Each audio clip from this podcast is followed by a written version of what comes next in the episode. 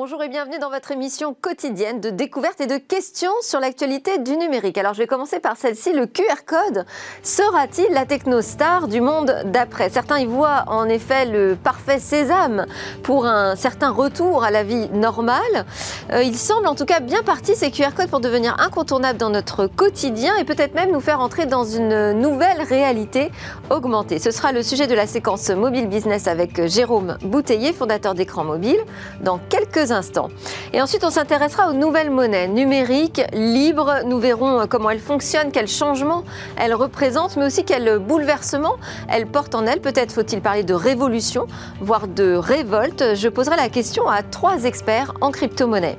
Et puis, nous retrouverons notre rendez-vous disruption avec euh, cette autre interrogation. Pourquoi Sigfox, pépite française, positionnée sur le marché, pourtant porteur des objets connectés, traverse-t-elle une passe si difficile Et puis nous conclurons par une innovation qui permettrait d'imprimer en 3D n'importe quel objet et même les plus inimaginables. Mais d'abord, donc place au mobile business.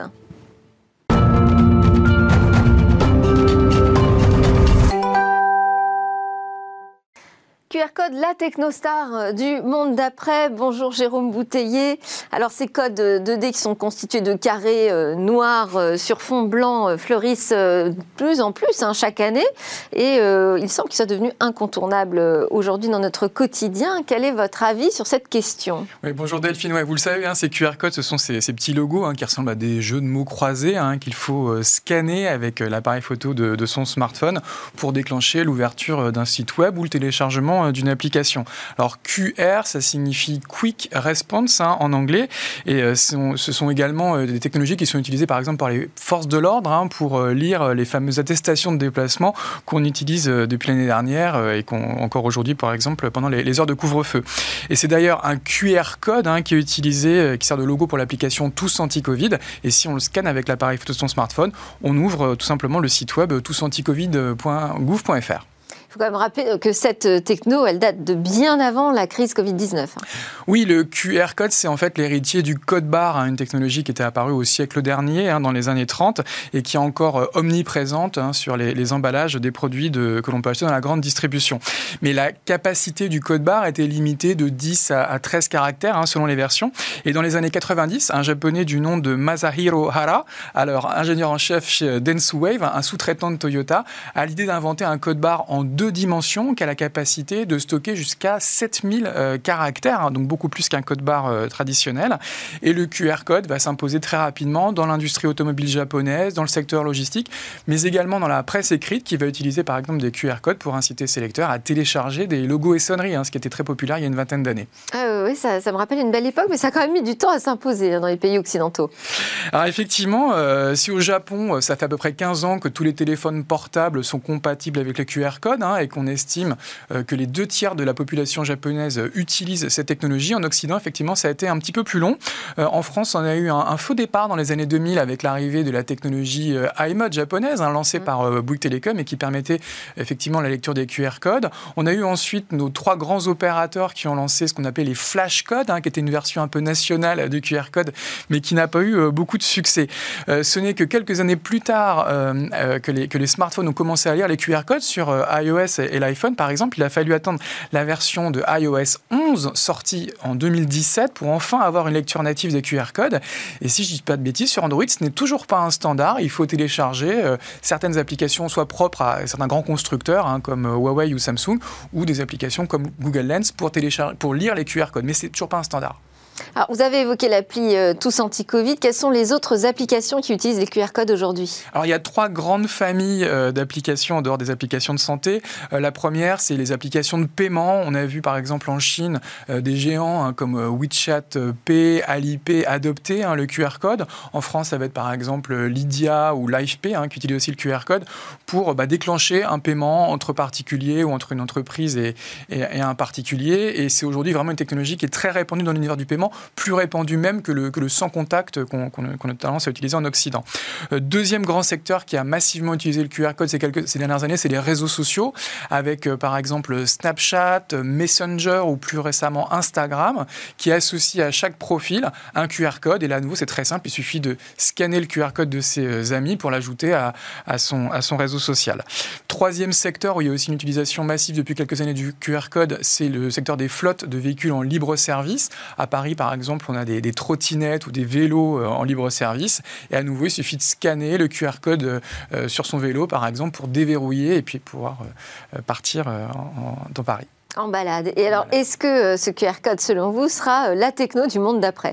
Alors, aujourd'hui, c'est une technologie qui est incontournable dans beaucoup de pays asiatiques. On parlait du Japon, on parlait de la Chine. Et il semble effectivement enfin séduire euh, les Occidentaux. Hein. Il y a eu un, récemment un sondage réalisé par Mobile Iron qui estimait que deux tiers aujourd'hui des consommateurs occidentaux jugeaient que ces codes barres en 2D leur simplifiaient le quotidien et démocratisaient hein, clairement les technologies sans contact. ça pourrait aussi être une technologie qui serait au cœur des futurs passeports vaccinaux hein, dont on parle et qui pourraient, dans quelques semaines, dans quelques mois, nous permettre à nouveau euh, d'accéder à des lieux euh, grand public, voire de, voyager à l'étranger. Donc il faut s'attendre vraiment à ce que ce soit au cœur de ces passeports. Et euh, on pourrait considérer que si les années 80 ont démocratisé le clic avec le clavier et la souris, si les années 2000 auront plutôt été celles du touch hein, sur les écrans tactiles, les années 2020 seront peut-être celles du, du, scan ou du snap avec la caméra de smartphone. Et clairement que ces QR codes sont la première véritable application grand public de réalité augmentée. Merci beaucoup. On va terminer avec euh, trois news rapides euh, dans ce secteur mobile business. Alors sur euh, le dernier déjà Mobile World Congress qui a eu lieu à Shanghai, il y a une démonstration technologique de marque chinoise forcément. Oui, des marques chinoises qui, jouent à domicile, hein, puisqu'elles étaient à Shanghai, et qui ont fait plusieurs démonstrations. Alors moi, j'ai retenu celle de, Vivo, par exemple, qui est un, constructeur chinois qui, qui, monte en puissance depuis quelques années, et qui a fait euh, la démonstration de l'efficacité des ondes 5G millimétriques, hein, l'évolution euh, de la 5G, avec un stream live vidéo UHD 8K. Alors pour se rendre compte, ils étaient capables d'atteindre des pointes de débit euh, de plus de 2 gigabits par seconde. Autre démonstration qui a retenu votre attention, Jérôme, c'est chez ZTE, une caméra qui disparaît sous l'écran. Oui, alors on sait que les constructeurs de smartphones sont embêtés depuis quelques années par justement les caméras frontales. Hein. Euh, ils sont obligés d'avoir des encoches un peu disgracieuses. Et euh, ZTE réfléchit depuis quelques années à un système donc, de caméra sous l'écran. Il y avait déjà eu un premier modèle présenté il y a quelques mois, le Laxon 25G, mais qui n'avait pas forcément convaincu euh, en raison de la qualité d'image. Et ils ont profité effectivement du Mobile World Congress pour dévoiler un nouveau modèle. Apparemment, la caméra avait enfin une assez bonne qualité. Elle était aussi capable de faire de la reconnaissance faciale 3D. Et donc, on a un écran euh, euh, qui est intégral sans, sans la petite encoche de la caméra. Parfait. Dernière innovation, c'est Oppo cette fois Oppo, encore une marque chinoise qui fait d'ailleurs comme son concurrent euh, Xiaomi un système de, de chargeur sans fil. Alors on va beaucoup plus loin que des technologies comme euh, QI hein, qui permettent de faire de la recharge sans fil. Là, on peut recharger à quelques centimètres, voire quelques dizaines de centimètres un smartphone grâce à ces, euh, à ces bornes. Et donc, ce serait un peu l'équivalent du, du, du, Wi-Fi pour le signal électrique. Et donc, il faut s'attendre à une intensification de la pollution électromagnétique. Waouh Bon, merci Jérôme. Bouteiller, fondateur d'écran mobile.fr pour toutes ces infos euh, sur ce secteur. Nous, c'est l'heure de parler de révolution monétaire ou peut-être faut-il dire révolte.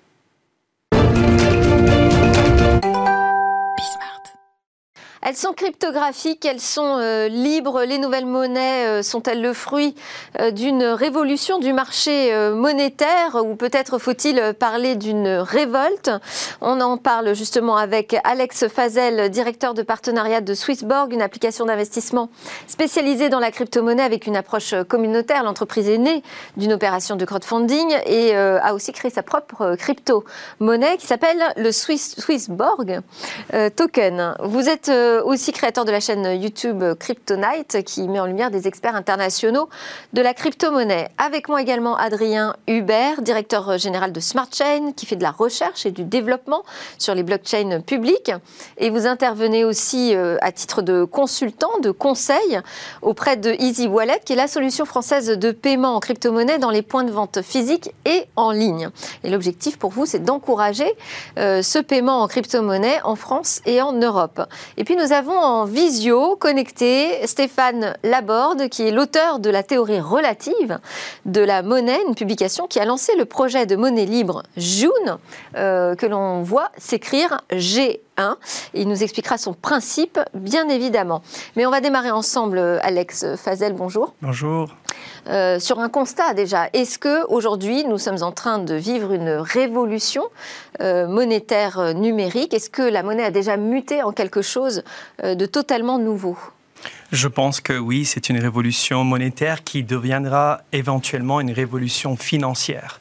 Donc ça va se transformer dans une révolution beaucoup plus grande que juste monétaire, mais c'est vrai que Bitcoin est vraiment en train de, de s'installer comme la, la, devise globale, sans frontières, pure et dure, qui permettra de résoudre les problèmes actuels.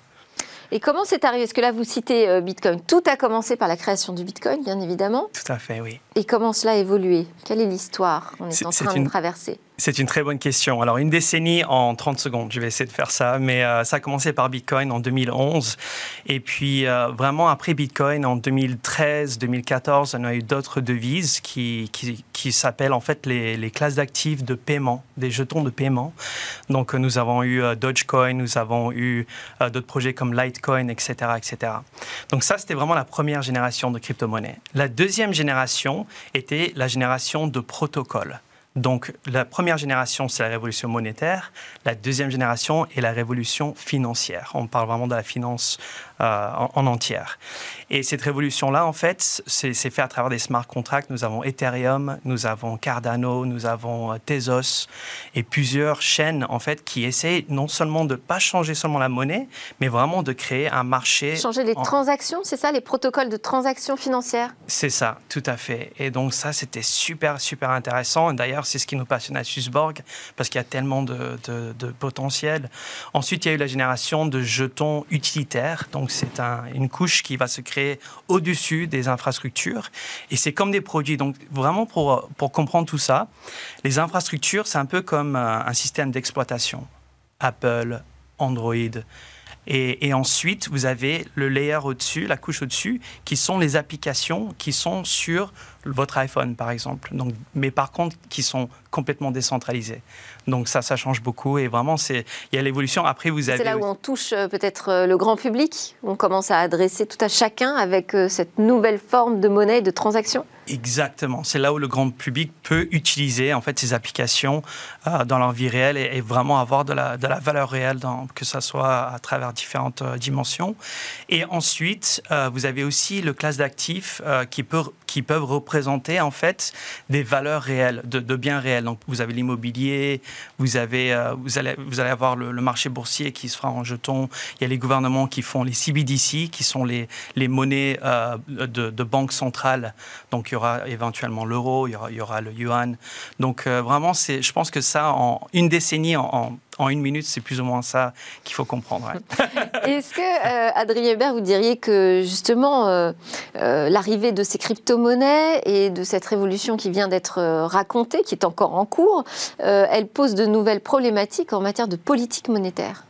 Oui, exactement. Ce qui est très intéressant de comprendre, c'est que ces classes d'actifs, qui sont des nouvelles classes d'actifs, sont nées sur une technologie qui est la blockchain. Et la blockchain, elle permet deux choses. Elle permet de s'échanger de la valeur de pair à pair sans tiers de confiance, qui était le système traditionnel, hein, la banque et le tiers de confiance. Et la deuxième chose, c'est qu'on peut se mettre d'accord ensemble sur des règles de gouvernance, les règles d'émission monétaire et les règles de changement de politique monétaire. Je pense par, par exemple à l'inflation. Et donc ce qui est très intéressant, c'est que ça redonne une forme de pouvoir à tout à chacun, aux citoyens, pour se remettre en question sur ce qui n'a pas marché ou les difficultés du système traditionnel monétaire pour en proposer des nouvelles expérimentations.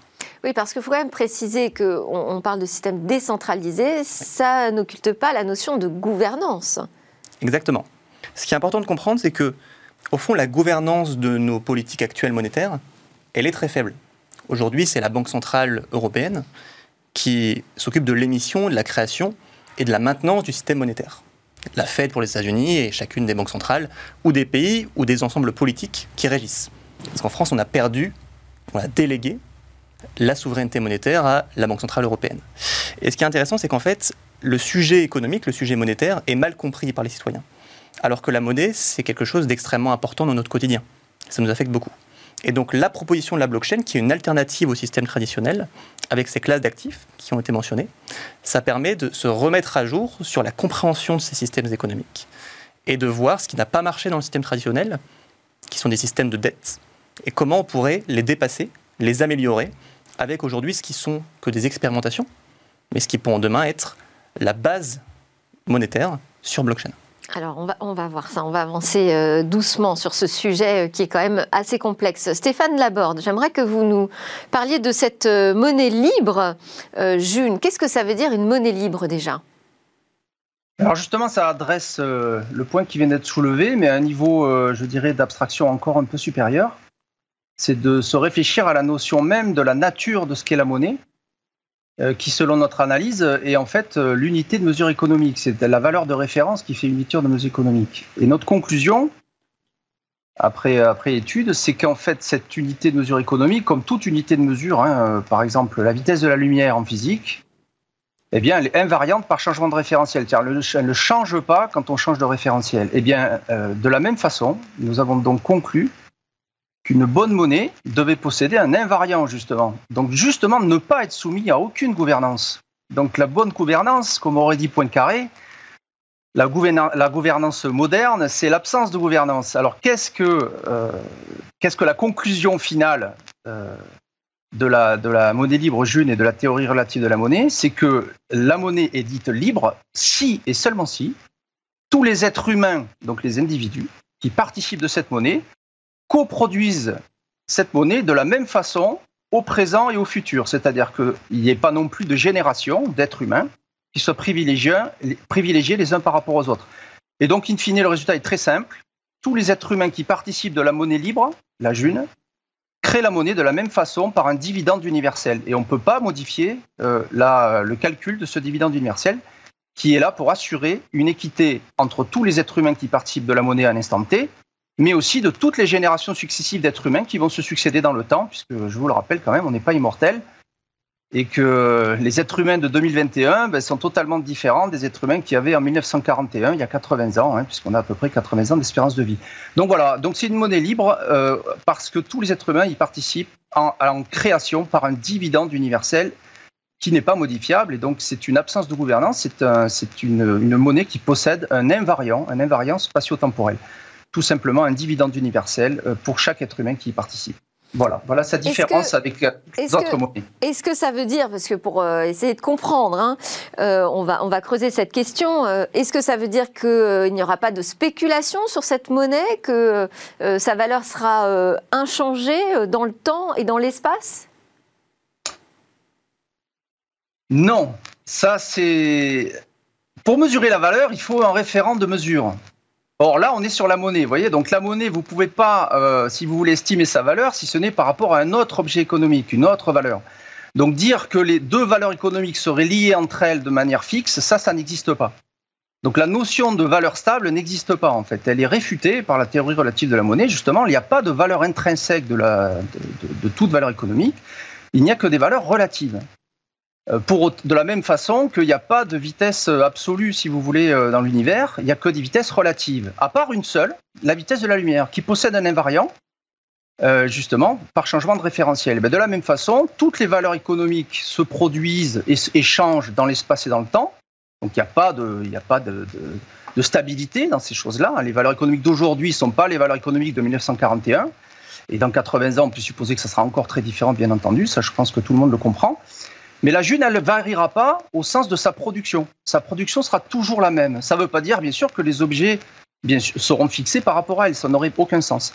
Donc, euh, ça ne veut donc pas dire qu'il n'y aura pas de spéculation. Ça ne veut pas dire qu'il n'y aura pas de, des mouvements par rapport aux valeurs.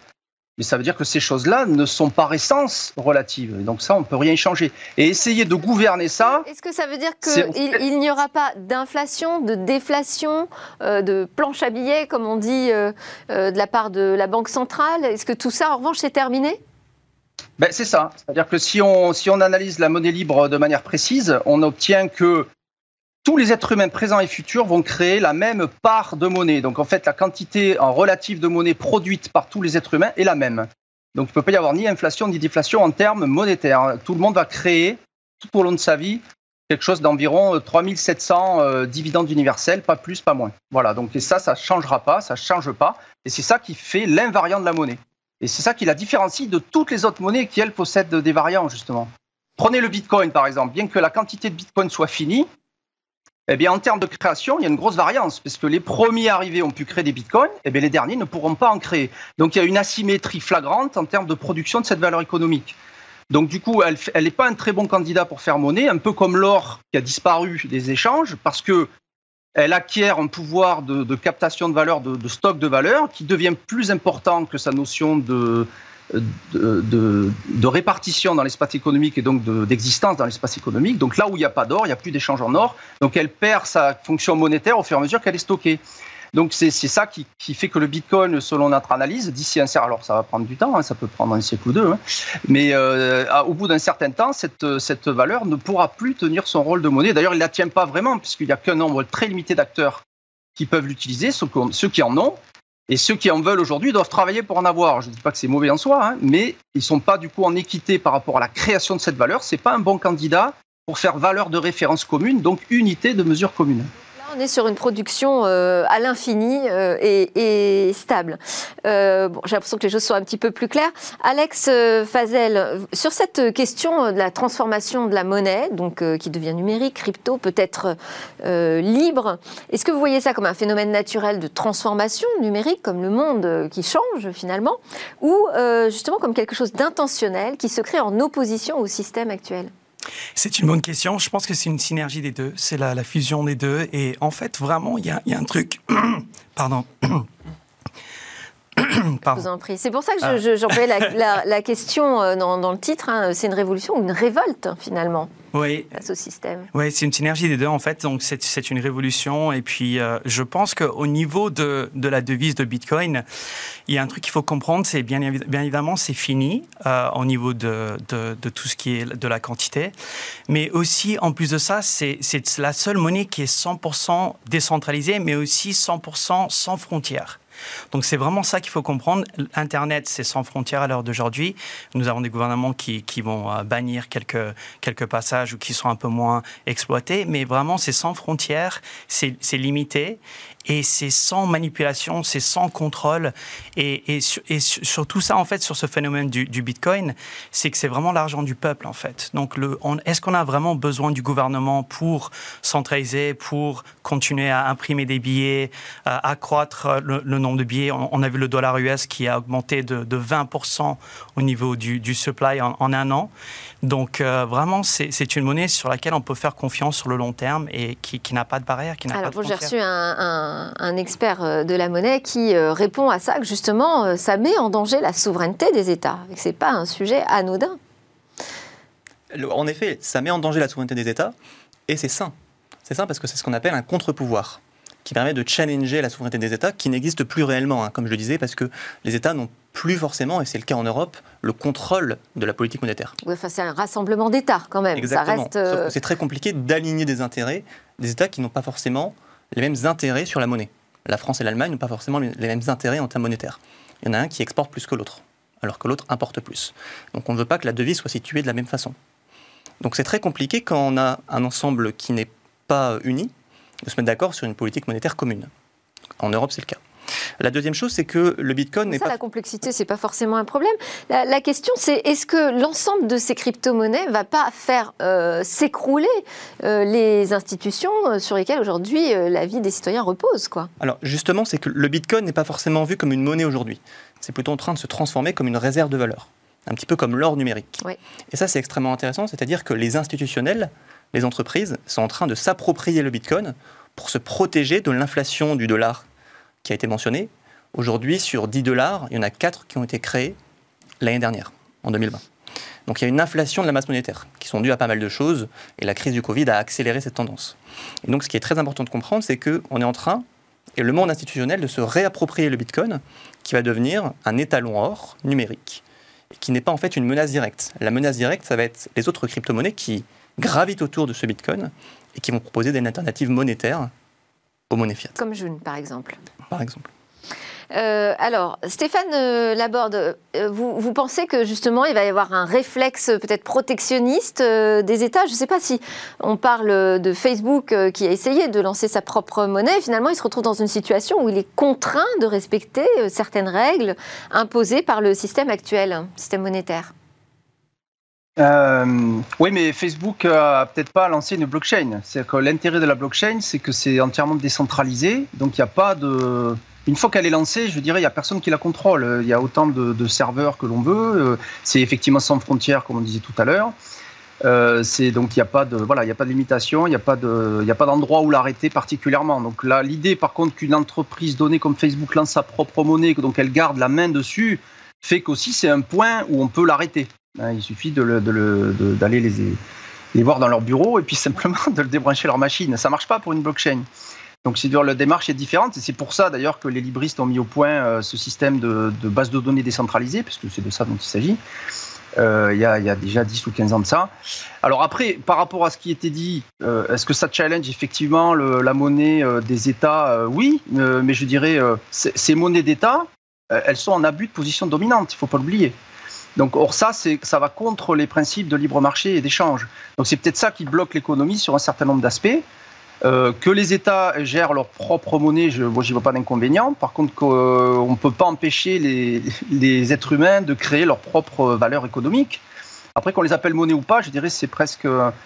Euh, le fait qu'une valeur économique devienne une monnaie, c'est un effet collatéral. Euh, on crée d'abord des valeurs économiques, on y trouve un intérêt, et après elles peuvent passer au statut de monnaie parce qu'elles sont utilisées par un grand nombre de gens et qu'elle passe au statut d'unité de mesure commune. On va mesurer la valeur à partir de ça. On appelle ça unité de compte aussi. Je préfère le terme d'unité de mesure. C'est un peu plus scientifique comme, approche.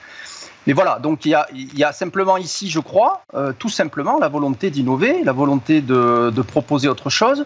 De la même façon, si vous voulez, que on peut dire que l'Internet challengeait le monopole d'État, parce que c'était un monopole d'État qui était le Minitel, Hein, voilà, bon, ben, il a fini par tomber parce que l'Internet, c'est beaucoup mieux. Donc il ne faut pas non plus y voir un danger. D'ailleurs, je crois que Ben Bernanke lui-même, hein, si vous retrouvez ses, euh, déclarations euh, assez tôt, hein, dès 2013-2014, avait déclaré, mais n'ayez pas peur du Bitcoin, c'est au contraire, c'est une excellente euh, innovation, ça a plein de potentiel, c'est très, très intéressant. Donc les Américains n'en ont pas peur, je ne vois pas pourquoi on devrait en avoir peur. Ceci dit, historiquement, qu'est-ce qu'on constate À chaque fois qu'une innovation arrive, eh ben, c'est sûr que les acteurs en place essaient de résister. Mais ils peuvent résister un peu, mais à long terme, ils ont perdu. Parce que si l'innovation est meilleure, elle sera adoptée. Ça, c'est la loi de l'économie. Alors si on refuse de regarder l'économie en face, on risque d'avoir des problèmes de compréhension de ce qui se passe. Euh, Alex Fazel, est-ce qu'on peut aller euh, jusqu'au bout de la démarche? Si finalement euh, tout le monde peut s'approprier la monnaie, créer sa propre monnaie, puisque on va avoir des briques technologiques facilement accessibles à tous, on peut imaginer des monnaies personnalisées. Il y aurait la monnaie Smartech, par exemple. Oui, tout à fait. Mais je pense que le, futur, en fait, là, on, on, arrive à la révolution financière, mais ça va aller bien au-delà de, de, la finance. Et maintenant, il y a, il y a beaucoup de, catégories, comme par exemple, il y a même des gens qui parlent de, tokeniser des, des, célébrités, par exemple. Donc, euh, Justin Bieber va pouvoir créer son token et les gens qui veulent le rencontrer, avoir euh, un genre de membership, euh, ça va se créer comme ça. Donc, c'est vrai que je pense que le potentiel de la blockchain à crypto, c'est pas seulement Mais ça. Ce sont des micro-phénomènes, ça va pas vraiment avoir d'impact, j'imagine, sur la souveraineté des États, par exemple. Il y a les clubs de foot déjà qui sont en train de tokeniser leurs jetons pour les fans, etc. Donc, et, et je parle de Milan AC, je parle de euh, du Real Madrid, ils sont en train de voir ça. Il y a des achats de joueurs qui se font déjà aujourd'hui avec des crypto-monnaies, oui. Ouais, ouais. Donc, euh, donc je pense que vraiment la, création, on est vraiment tout au début. On est vraiment au premier ou deuxième chapitre de la blockchain et la crypto-monnaie. Bien évidemment, on pensait que c'était une révolution monétaire. Ça, Bitcoin, nous, on pense que ça l'est révolution financière et après euh, révolution bien au-delà de la finance. Et je pense que c'est ça qui... Alors on n'a pas de boule de cristal pour savoir à quoi ressemblera cet avenir, mais est-ce qu'on a quelques indices? Comment reconnaître une monnaie euh, qui a de l'avenir, Adrien Hubert? Comment on peut Quels sont les critères à regarder? C'est une très bonne question. Euh, une monnaie qui a de l'avenir, c'est une monnaie qui est utilisée, donc il y a une adoption, et qui est basée sur la confiance que cette monnaie a des propriétés monétaires. Et ce qui était dit était très juste, c'est que la monnaie, euh, en fait, elle est variée. C'est très compliqué de dire qu'est-ce qui est monnaie. Un iPhone, par exemple, peut être beaucoup plus liquide, avoir des propriétés beaucoup plus fortes monétaires que certaines monnaies africaines. Donc la, notion même de la monnaie est, subtile. Et la deuxième chose, c'est que les États ont plus peur des monnaies qui sont portées par des acteurs privés comme la Libra, qui est maintenant la, la Diem, ou d'autres qui vont émerger. Je pense à des GAFA, par exemple, qui vont émettre leur monnaie, qui, qui est un petit peu entre le jeton de fidélité intelligent et la monnaie programmable que l'on peut faire sur blockchain, avec des mécanismes de communauté. Et, donc, à mon sens... Mais pour l'instant, qui reste euh, référé aux monnaies euh, nationales ou centrales, en tout cas. Exactement.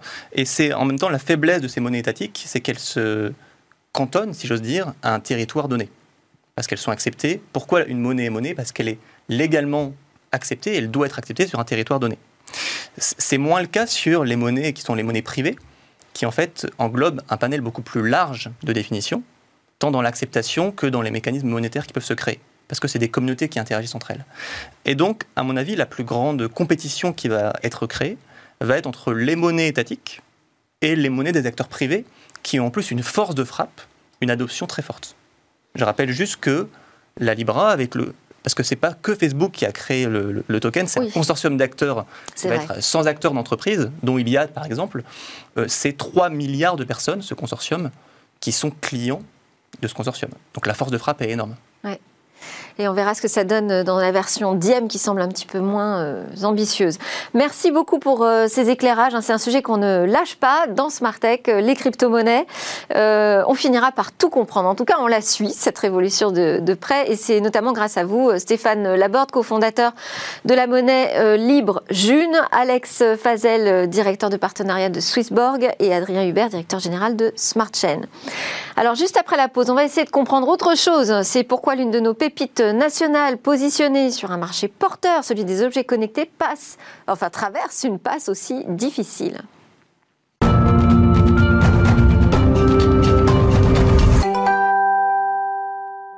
Alors, nous voilà de retour euh, pour la suite de Smart Tech et euh, le rendez-vous avec euh, Alain Staron, son regard disruptif sur les modèles économiques dans le monde de l'innovation.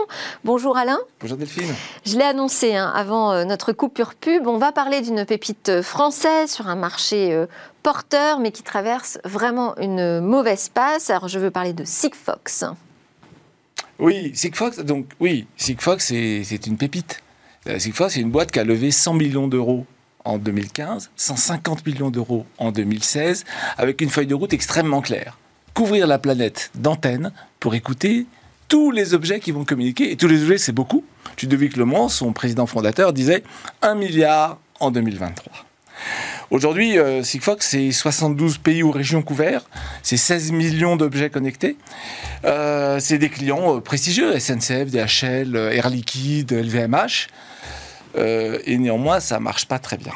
Et si on écoute, on lit la presse, on regarde ce que disent les actionnaires, on entend toujours la même chose. C'est la faute à pas de chance. La vision était là, le développement était là, mais le marché de l'IoT n'a pas été présent. Et alors vous, vous avez une autre analyse, j'imagine, de la situation bah, En fait, euh, oui, je pense que on est en plein déni. J'ai eu la chance, le hasard de rencontrer Ludovic Lemoran. En 2017, on était chez Suez, son actionnaire, et à l'époque, donc il venait de lever beaucoup d'argent, il était très heureux. Et je lui ai posé une seule question. Qu'est-ce qu'il va faire à l'arrivée d'un standard mondial de l'Internet des objets? Restait assez évasif, et puis il a conclu en disant, je vais faire un truc assez simple, on va avoir toujours une place pour nous, et c'est ce qu'il a appelé ensuite le 0G, avec un sens du marketing fabuleux qui, a, qui a plu à tout le monde, euh, qui a plu aux actionnaires, qui a plu aux, clients, qui a plu aux investisseurs, qui a même plu au cabinet de conseil, ce qui fait que moi j'ai été appelé par un cabinet de conseil anglo-saxon, donc c'est l'expert de Boston qui voulait comprendre pourquoi moi je disais que ça allait imploser. Juste pour préciser euh, pour nos spectateurs, 0G, c'est en fait ça symbolisait le fait qu'on utilisait un réseau à très bas débit pour les objets connectés. Très très malin. Euh, donc vous, euh, à ce moment-là, vous dites... Euh, ça va imploser. alors, imploser, d'accord, c'est un mot quand même très très fort. C'est un mot très très fort. Et en fait, ça tient en un mot. Pourquoi ça va imploser? Écosystème. Alors quand on parle d'écosystème, tout le monde pense, hein, imaginez tous nos auditeurs, nos téléspectateurs, écosystème, oui, c'est ce qui gravite autour de moi. Oui, enfin, depuis que la Copernic est passé par là, depuis, en fait, c'est pas ce qui gravite autour de moi, c'est au, au, sein de quoi je suis mouillé, dans quoi j'évolue, et je suis pas au centre. Et ça, c'est un truc qu'on a du mal à comprendre. Euh, et c'est très humain, c'est un biais cognitif qui s'appelle le biais d'endogroupe, euh, qui, qui, est très bien symbolisé par une analyse que j'ai vue euh, qui, date de 2017, où quand on interroge 300 patrons de grandes boîtes américaines, est-ce que vous avez besoin de vous transformer? La réponse à 80% c'est oui. Est-ce qu'autour de vous, l'industrie va transformer? La réponse est non. J'aurai toujours les mêmes concurrents, les mêmes trucs, rien ne va changer. C'est un biais dans nos groupes, et ce biais, euh, ben, beaucoup d'acteurs de l'Internet des objets ont été victimes, ils n'ont pas compris ce que l'écosystème de l'Internet des objets devenait. Alors justement, qu'est-ce qu'on trouve? Qui sont les acteurs de cet écosystème? Alors, on va refaire une petite, histoire rapide. Hein. Euh, la téléphonie mobile, ça date des années 90 fin des années 90, les opérateurs télécoms se disent, eh bien, puisque les gens communiquent, les machines pourraient communiquer, c'est très simple, je mets une carte SIM dans une machine. Bien. Ça, ça permet de transmettre beaucoup d'informations, puisque nous, on parle, c'est la voix, ça prend beaucoup d'informations, et ça consomme beaucoup de courant. Donc nous, on peut charger notre téléphone tous les soirs, mais si votre machine n'est pas branchée, elle va pas se recharger tous les soirs. Donc ça pose un vrai problème. Et comme toujours, quand vous avez un problème, une douleur, un pain point en anglais, vous avez des gens qui trouvent des solutions. Et les gens qui trouvent des solutions, ce sont ceux qui ont les douleurs, et par exemple, en particulier, ceux qui gèrent des grandes masses d'objets répartis sur des territoires et qui ne peuvent pas euh, aller les rebrancher tout le temps.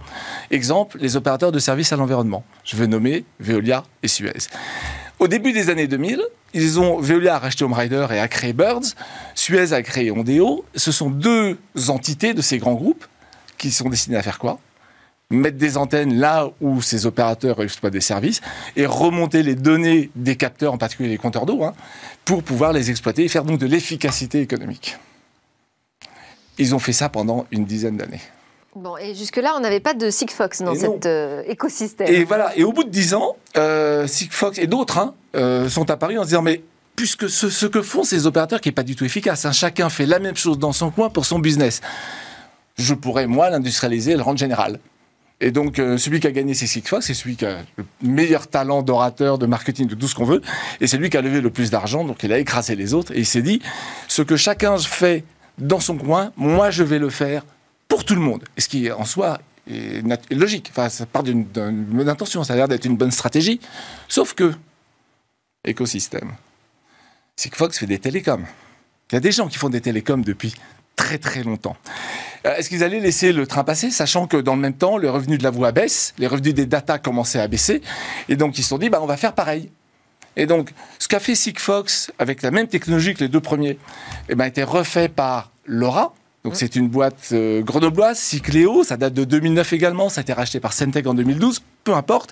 Ils ont créé ce qu'on appelle la LoRa Alliance en 2015 et se sont dit, nous les opérateurs télécoms, on va pouvoir faire aussi un réseau euh, qui va faire la même chose. Et donc l'intérêt des opérateurs télécoms quand même, c'est que eux, pour installer le réseau, ils ont déjà tous les points hauts, là où ils mettent leurs antennes. Donc il suffit de rajouter une antenne LoRa. Là où Sigfox a pas de point haut, mais a beaucoup d'argent dans son compte en banque. Et là où les opérateurs historiques de l'environnement n'ont pas de point haut, pas d'argent, mais eux, ils ont business case. Et donc, ils sont là pour essayer de s'en sortir avec euh, quand même Allez-y. Avec quand même quelques limites. Euh, bah, la limite pour les premiers historiques, c'est que ben, finalement, ça coûte cher et leur business case ne permet pas de rentabiliser les choses. Pour le second Sigfox, ben, il faut quand même déployer euh, un gros réseau. Et pour le troisième, les opérateurs télécoms, c'est quand même à la marge de leur réseau principal. Et il y a un problème majeur, transcendant, enfin qui transversal à tous ces gens-là, c'est que toutes ces technologies utilisent les bandes libres, c'est-à-dire des bandes qui ne sont pas surveillées.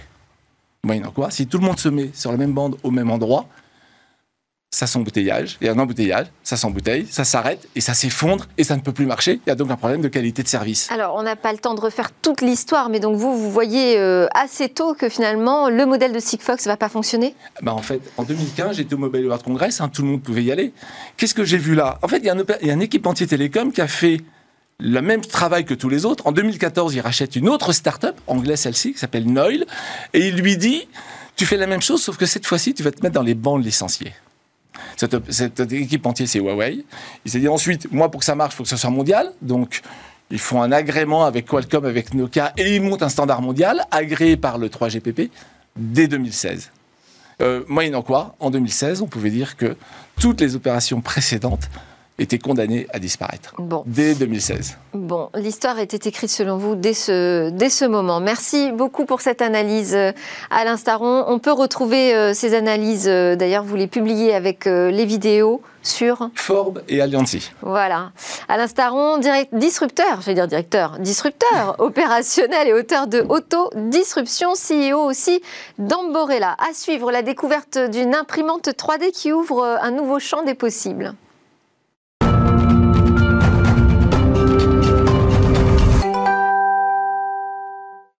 Bonjour Cécilia Sévry, aujourd'hui vous allez nous présenter un procédé qui va bouleverser l'impression 3D. Oui, il nous vient d'une start-up française, 3Deus Dynamics, euh, une start-up incubée chez Pulsalis qui est euh, spécialisée hein, dans les start-up.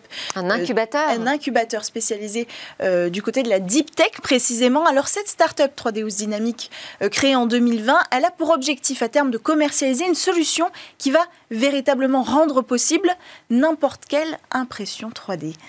Alors comment? Comment? Eh bien, euh, avec ce qu'on appelle un moulage dynamique. Ça fait plusieurs années qu'ils travaillent en RD sur ce moulage dynamique. Alors ça a l'air un petit peu obscur, en réalité c'est très simple. Il suffit quand on imprime un objet en 3D, d'ajouter dans le bac d'impression de la poudre, tout simplement. Ça peut être euh, de la poudre en silice, en bille de verre, ça peut être de la poudre en sucre, par exemple, pour le milieu médical. Euh, et comme un tube de chantilly, en fait, on va enfoncer la tête d'injection euh, de l'imprimante 3D à l'intérieur du bac de poudre pour ne pas imprimer à vide. Et ça, c'est important, ça va faire une énorme différence parce qu'on va pouvoir imprimer ce qu'on veut sans limite géométrique. On pourra imprimer dans tous les sens et ça va... Euh, soutenir la structure. La poudre va soutenir la structure. On n'aura plus de problème d'effondrement, ce qui était un problème aujourd'hui dans l'impression 3D. Donc pour ça, il faut la bonne poudre avec un grain assez fin, avec ce qu'on appelle une coulabilité, c'est-à-dire euh, une bonne fluidité de la poudre, parce qu'elle va littéralement se comporter comme un fluide, prendre les espaces vides et laisser la place à la structure pendant qu'elle va être imprimée.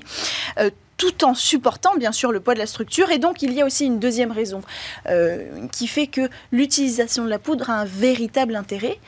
Puisqu'on utilise de la poudre, on se dit autant qu'elle nous apporte quelque chose en plus. C'est-à-dire?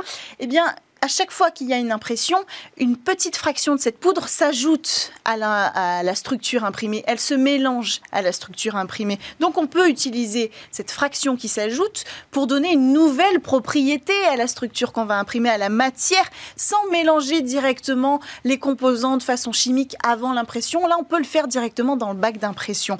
Par exemple, si on choisit une poudre euh, avec des propriétés microbiennes, on pourra euh, utiliser cette poudre pour imprimer des implants, par exemple, pour le milieu médical. On peut choisir aussi une poudre avec des propriétés conductrices. Ça, ce sera utile pour l'aéronautique. Est-ce qu'on peut contrôler le degré de fusion entre le composant principal et la poudre qui est dans le bac? Mais oui.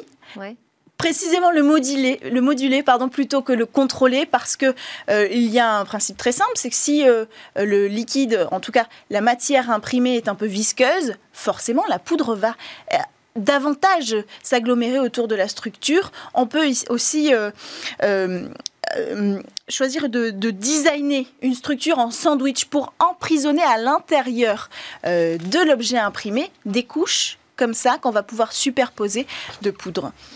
Merci beaucoup Cécilia Sévry pour ces explications. Merci à tous de nous avoir suivis.